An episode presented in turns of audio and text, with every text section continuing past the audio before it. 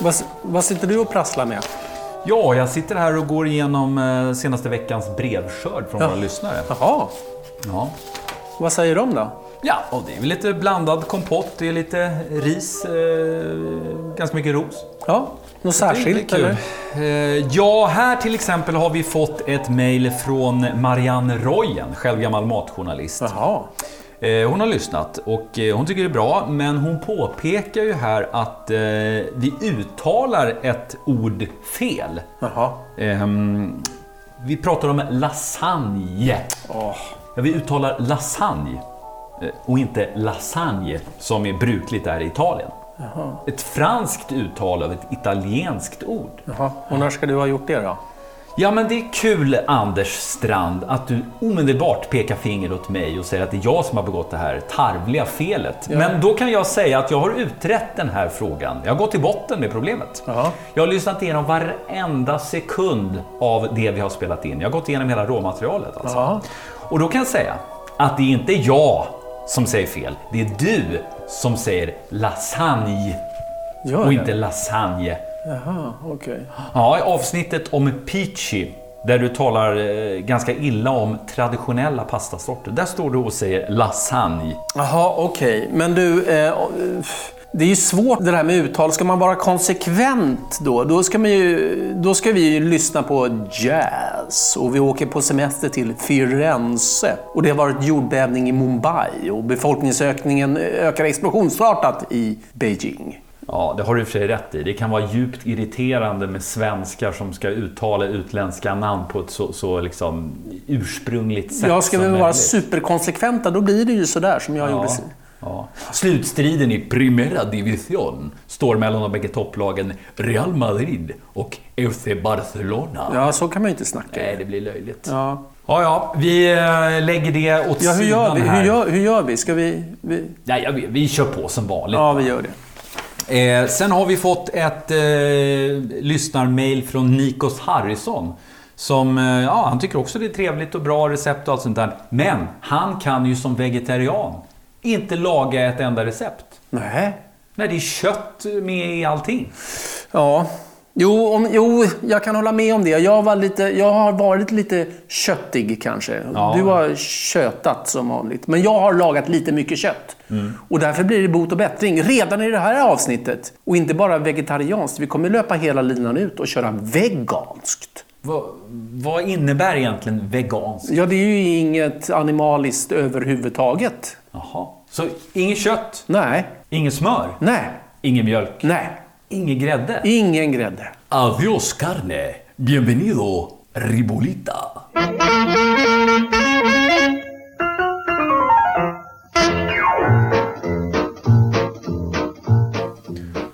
Jo, kära lyssnare och Anders, berätta för oss hur man lagar den här grönsaksgrytan som heter va, ribolita. Va, va, varför pratar du spanska för?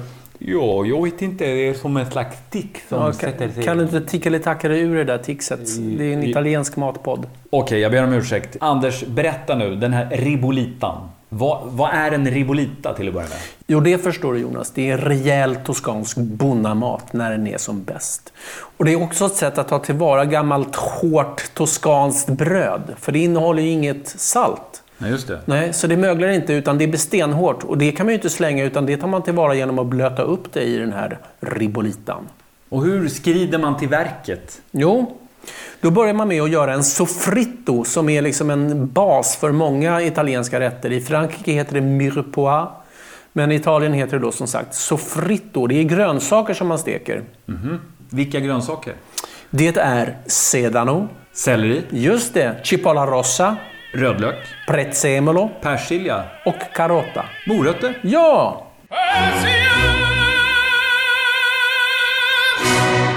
Det här blir som en slags buljong då alltså? Ja, det blir som en bas för hela grytan. Och vad som skiljer en bra ribolita från en skitbra ribolita, det är sättet vi behandlar den här sovritton. Vi ska bryna den hårt så att grönsakerna släpper sitt socker som karamelliseras och ger massor med smak. Okej, det är basen. Vad, vad är det för andra ingredienser? Sen så kommer vi ha i tomat och vi kommer i, ja, cavolo nero, svartkål. svartkål. Jaha. Svartkål, det är man ju inte bortskämd med i Sverige. Vad, vad, vad, är, vad är det för ingrediens? Det är kålen nummer ett ifrån Toscana. Eh, mycket bra att koka länge. Den behåller sin textur. Den är ungefär lite grann som grönkål, fast ännu robustare på något vis. Och min husgud, eh, Giorgio Locatelli, som har eh, Locanda Locatelli, en mycket bra italiensk krog i London. Första gången han hörde talas om svartkål, det var när han flyttade från Italien till London.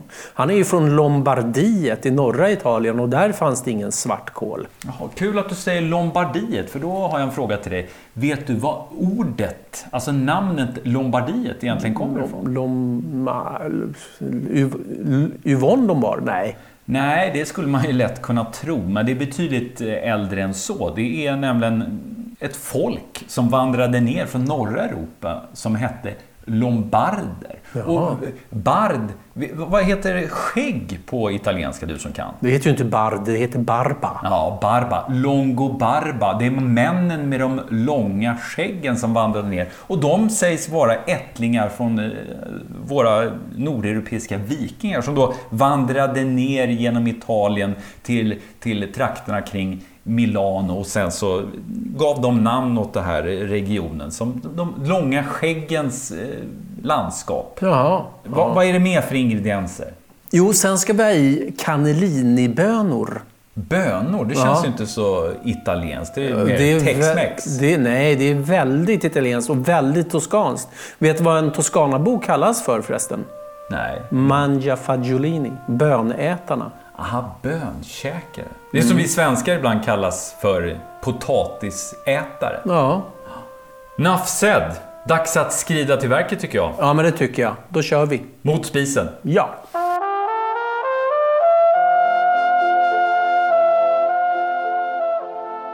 Jaha, Anders, nu står vi här vid din skärbräda. Hur skrider vi till verket med denna ribolita? Jo, vi börjar med cannellini-bönorna. Mhm. Ja.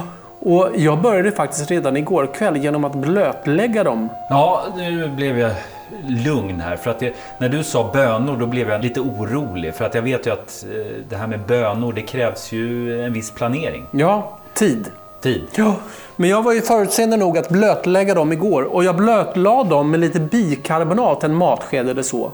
För att eh, underlätta matsmältningen av de här bönorna. För som du vet så, bönor och, kan ju vara lite sådär klurigt. Ja, det vet vi alla som har ätit eh, böngryta eller ärtsoppa för den delen. Att det...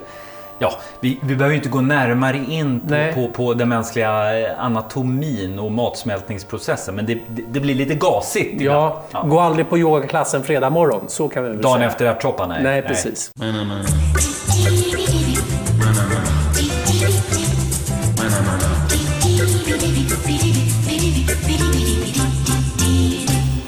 Men du, så att eh, de har va- blivit blötlagda och nu har vi kokat upp dem ja. i vatten.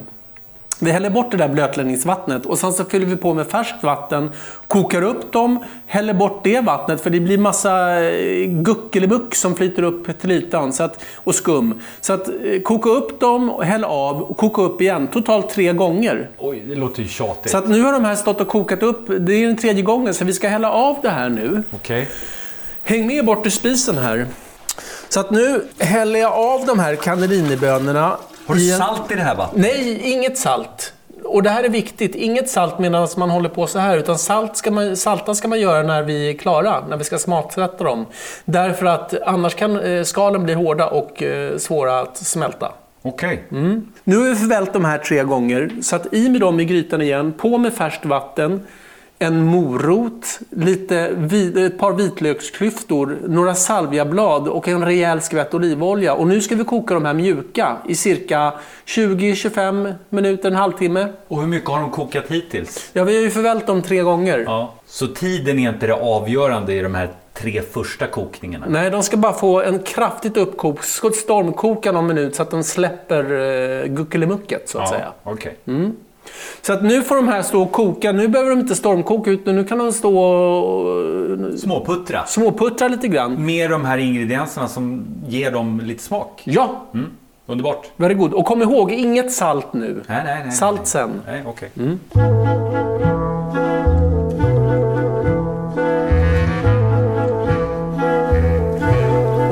Jonteborg. Här står vi och plockar persiljan. Mm. Till soffritton. Mm. Mm. Du, under tiden som de här bönorna står och, och, och puttrar, mm, så har jag gjort lite efterforskningar. Jaså. Eller som vi säger inom journalistiken, research. Jaså. Och om detta ska jag berätta. Den här rätten, ribolita, som vi nu ska tillaga, ja, det är en mycket gammal rätt. Ja, det kan jag tänka mig. Eh, och ribolita, det hastade du förbi vad, vad, vad, vad det egentligen betyder. Ja, det kan man nästan lista ut. Ribolita. Ja. Koka igen. Koka igen. Mm.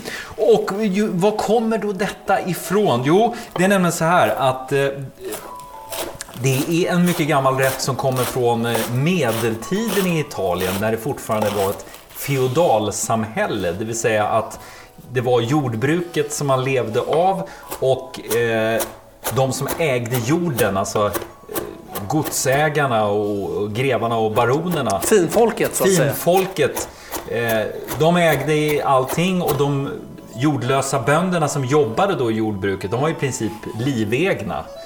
Eh, och fattiga då naturligtvis. Och ibland var det, det enda de fick äta, det var alltså resterna från den rike mannens bord. Mm-hmm. De fick några bönor här, några morötter där, lite persilja och allt det här, och, och lite torrt bröd då inte minst. Just det. Och alla dessa rester, de samlade de ihop och la i en gryta som de kokade upp och ja, återkokade upp. Jag förstår.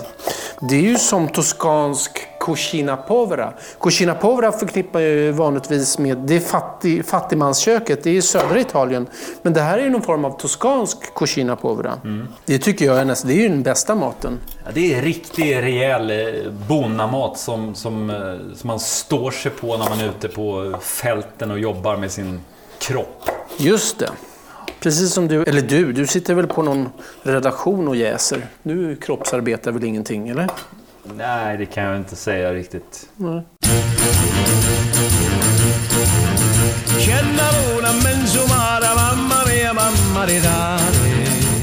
Jaha, persiljan är skuren. Ja, och då har vi kommit till morötterna som jag bara skär igenom lite grovt så här. Det behöver inte vara något finskuret. Det ska vara lite rustikt. Så, då går de i grytan tillsammans med persiljan, sellerin som vi ska skära nu och den röda löken. Och för exakta proportioner och mått så kan man ju gå till w w w punkt il podino punkt se. Det är ju riktigt det.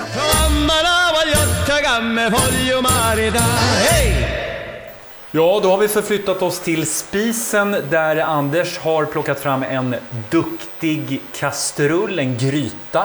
Och i den grytan har det gått finskuren morot, selleri, persilja, rödlök och vitlök. Ja, finskuren vitlök och så här hyggligt eh, finskuren det andra. Mm. Det behöver inte vara jättefinskuret. Och sen blir jag lite orolig för du går fram med, med något som liknar en reservdunk i bensin sån här som man har i bakluckan på bilen. Och, och, och nästan tömmer den i ja, grytan. Det är en fem liters dunk med våran goda, goda olivolja. Mm. Mm. Och det där kör du på ganska hög värme. Ja, det gör jag. Därför att det som kommer ske nu, i och med att det är så mycket grönsaker i den här kastrullen, så kommer de först börja koka, släppa vätska. Den vätskan kommer koka bort och därefter så kommer det börja bryna och det är det vi vill åt. Och varför är det så viktigt att de ska bli perfekt brynta? Jo, därför att all smak, eller mycket av smaken, som jag sa tidigare, det som skiljer en bra ribolita från en jättebra ribolita, det är det här momentet. Vi vill bryna dessa grönsaker ordentligt så att löken släpper sitt socker, morötter släpper sitt so- socker och bryns och steks på. Men det där... nota bene, lyssnare, ja. För att det kan också bli en äcklig ribolita om man steker dem för hårt, om ja. De blir vidbrända. Ja, det ska vi inte göra. Nej. Inte för hårt. Och framförallt så ska man vara lite försiktig med vitlöken, för den kan ju bli lite bränd. Men vi ska bryna så mycket vi vågar. Mm. Mm. Så att då gör vi det då. Ja, men då gör vi det. Då bryner vi. Ja, bryn på bara. Mm. Ho capito che ti amo. Quando visto che bastava un tuo ritardo. Ja, då går vi fram här till eh, kastrullen. Men Anders, vad är det som har hänt? Det är knappt något kvar i kastrullen. Nej, och vet du vad som har hänt då? Vi har kokat bort all vätska ur dessa grönsaker. Mm. All vatten. Så att det, är nästa, det, det, det är ju två tredjedelar av volymen som är borta nu. Så nu är vi bara det goda kvar. Och ser du när jag rör så här, när jag tar tag i botten utav den här grytan, så är det ett lager med brynt. Och det här är ju massor med smak i det här. Och det, man kan ju också säga att det har ju ändrat, det har fått en färg. Ja. Det har blivit liksom lite mer dassigt i ja. sina färger. Ja, men ack så gott. Ja. Ja. Och om du känner nu, om du doftar på det här. Ja, det doftar underbart. Så, men doftar du på, på när vi precis hällde i det, doftar det ingenting. Nej. Men nu har ju liksom moröt, sockret i morötterna och löken framförallt har ju kommit ut och börjat karamellisera. Då doftar det ju verkligen. Ja, det är en, en sötaktig doft. Mm. Nästan lite kanel. Ja, nästan lite kanel faktiskt. Jag vet det. Mm. Och när det börjar bryna så här så går man på med en träsked i botten för att skrapa upp allt det här goda i ribolitan igen. Mm. Och sen så får det bryna lite till och sen så går man på med träskeden igen. Och på så sätt så får man ut maximal smak utav det här. Det påminner lite om en eh, ratatouille nästan. Mm, nästan, lite grann. Och i ratatouille så är det ju tomat. Mm. Ja, och nu ska vi i tomat i det här. Men inte vilken tomat som helst, utan tomaternas Rolls Royce. Mm. San Marzano ifrån eh, Neapel. Inte Napoli, Nej. utan Neapel. Bra där, Anders. Tack ska du ha. Tack ska du ha. Ja. Så att i går de... Och det är helt vanliga burktomater. Ja, det är vanliga burktomater utav en sort som heter San Marzano. Det är en plommontomat som mm. bara växer där. Mm. Och de är... Ska man göra tomatsås är det den bästa tomaten. Innehåller mycket smak, god syra. Mm. Så att i går de här tomaterna och sen så får det här stå och koka torrt igen då. Och så återkommer vi sen med vad som händer härnäst, va? Ja. Mm. Vi återkommer med vätska och mer information. Ja, absolut.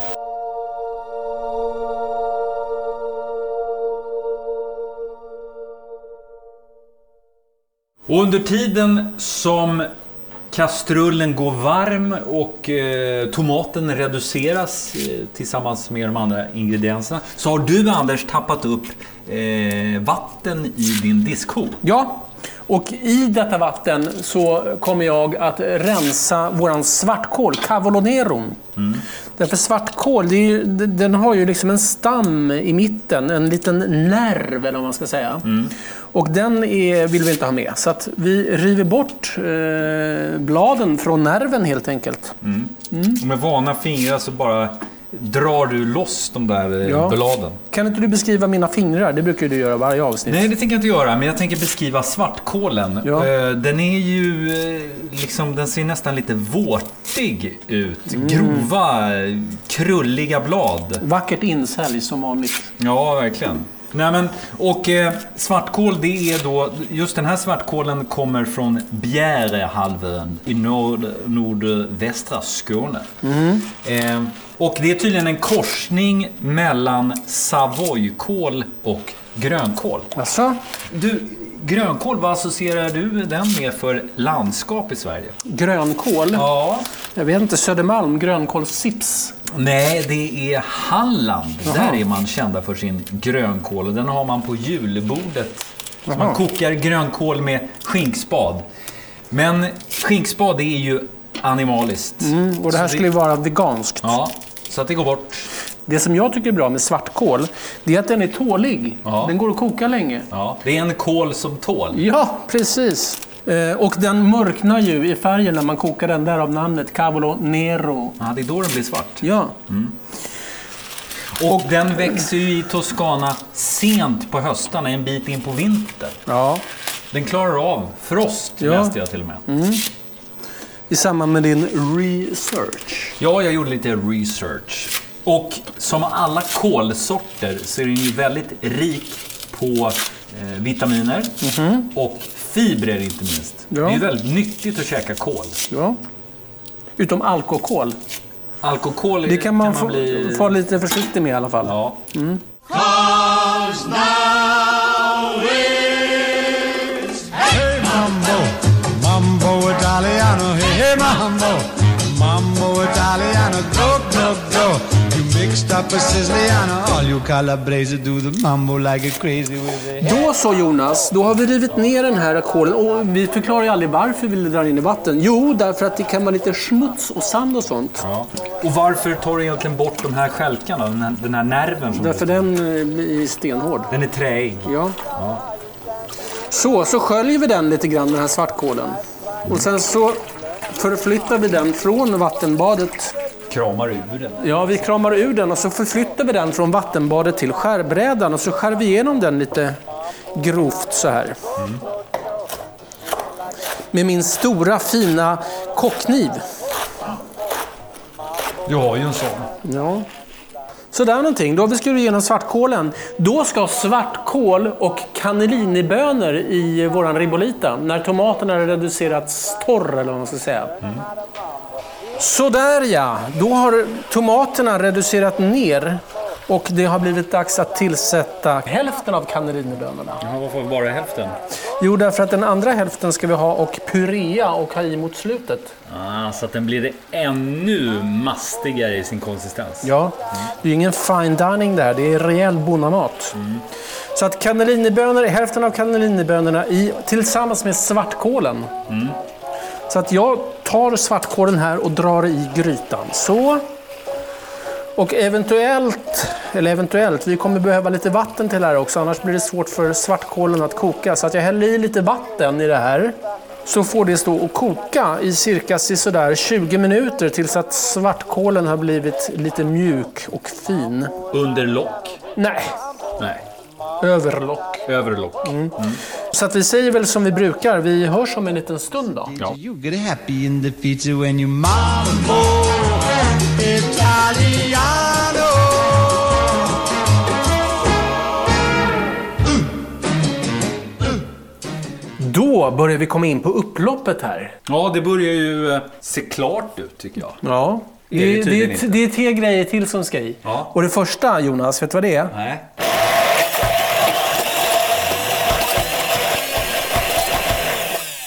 Du går med stavmixen. Ja, det är de, det är de, det är de pureade cannellinibönorna ja. Som nu går i. Följt av det skurna toskanska brödet. Och det gör ju ingenting om det är lite, några dagar gammalt. Nej, verkligen inte. Det blir lite trökigt. Verkligen inte.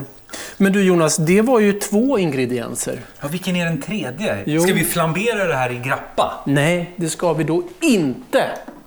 Utan oh, jag åker bensindunken fram igen. Kolla, jag, häm- jag hämtar bensindunken med den goda, goda olivoljan. Och som jag sa tidigare, olivolja i det här, det är ju liksom en ingrediens. Man ska ha mycket olivolja i.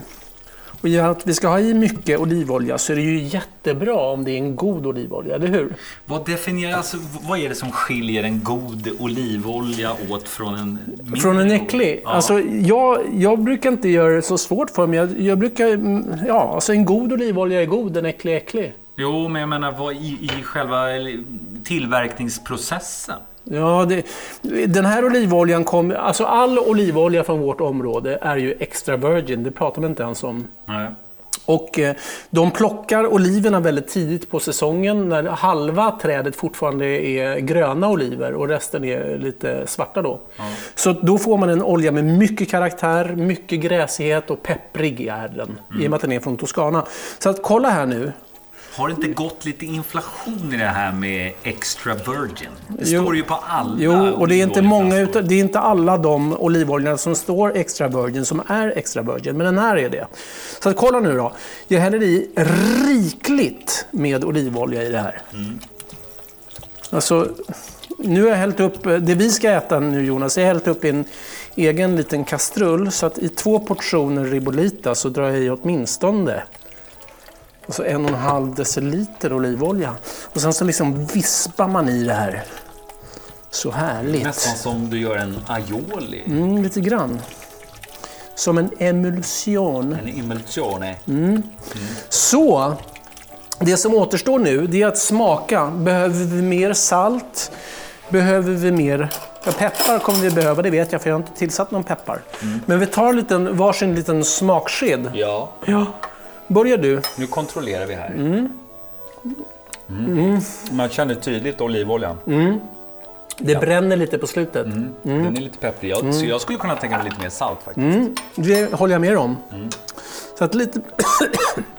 Förlåt, jag satt svartkål i halsen. Ja, det ska man inte... Mm. Lite mer salt och framförallt eh, peppar har vi inte haft i någon. Så att det drar vi i. Vad var det svartpeppar hette på italienska nu igen? Jag har glömt bort. Peppe nero. Peppe nero. Mm. Så. Salt, peppar. Rör runt igen. Och sen så får man ju då kontrollera, är den alldeles för tjock? Den ska vara ganska tjock. Det ska inte vara en soppa, det ska mer vara en gryta. Då tar vi en andra provsmakning tycker jag. Mm-hmm. Mm. Mm. Nu. Nu börjar det likna något. Ja. Här känner man brödet också. Ja. Mm. Det kan ju kanske låta lite... Vad säger du Jonas? Ännu kanske ja, onset lite, lite mer salt. Och vad jag tänkte säga var att det kan ju låta lite kanske... Vad ska vi säga? Vulgärt. Att ha i torrt vitt bröd i en soppa. Ja. Men det liksom finfördelas i den här soppan och gör att den blir liksom lite mer... fast och stunsigt tycker jag. Ja, och skulle man råka vara en glutenallergisk vegan, ja, ja då skiter man ju i brödet helt enkelt. Ja. Ja, svaren så är det inte. Nej. Du Jonas, vet vad vi brukar säga? Nej. Till bords. Till bords. Mm.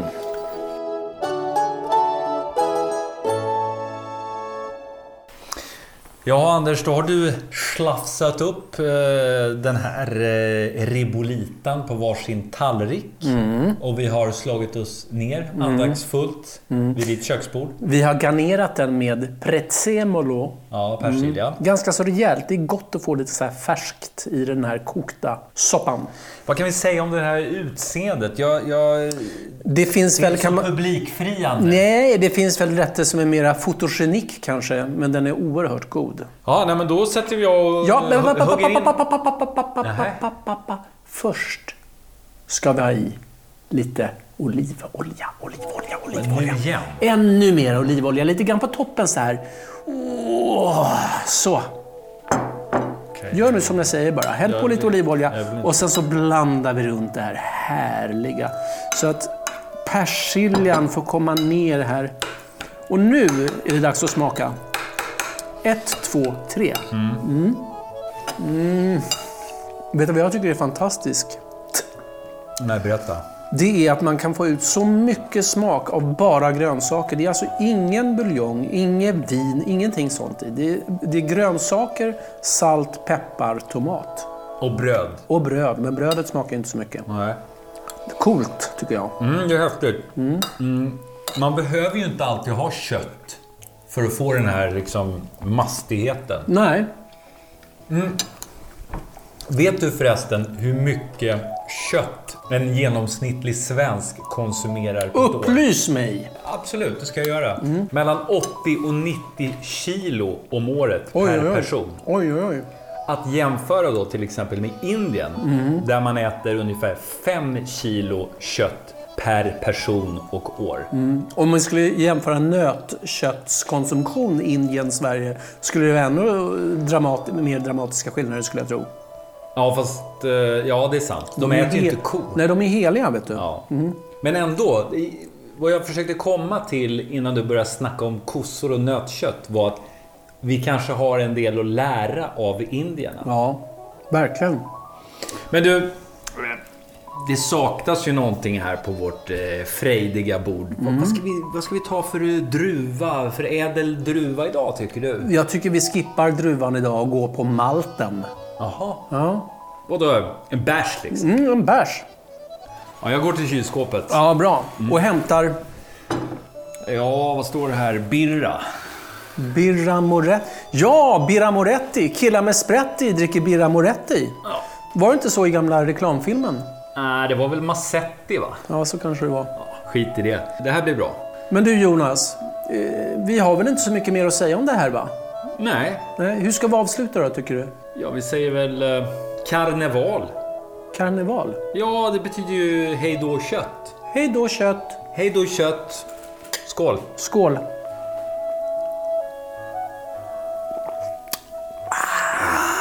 Mm. riktigt mums filibabba. Mums filibabba. Mm, jag minns, jag minns när jag gick på sjön när jag var grabb.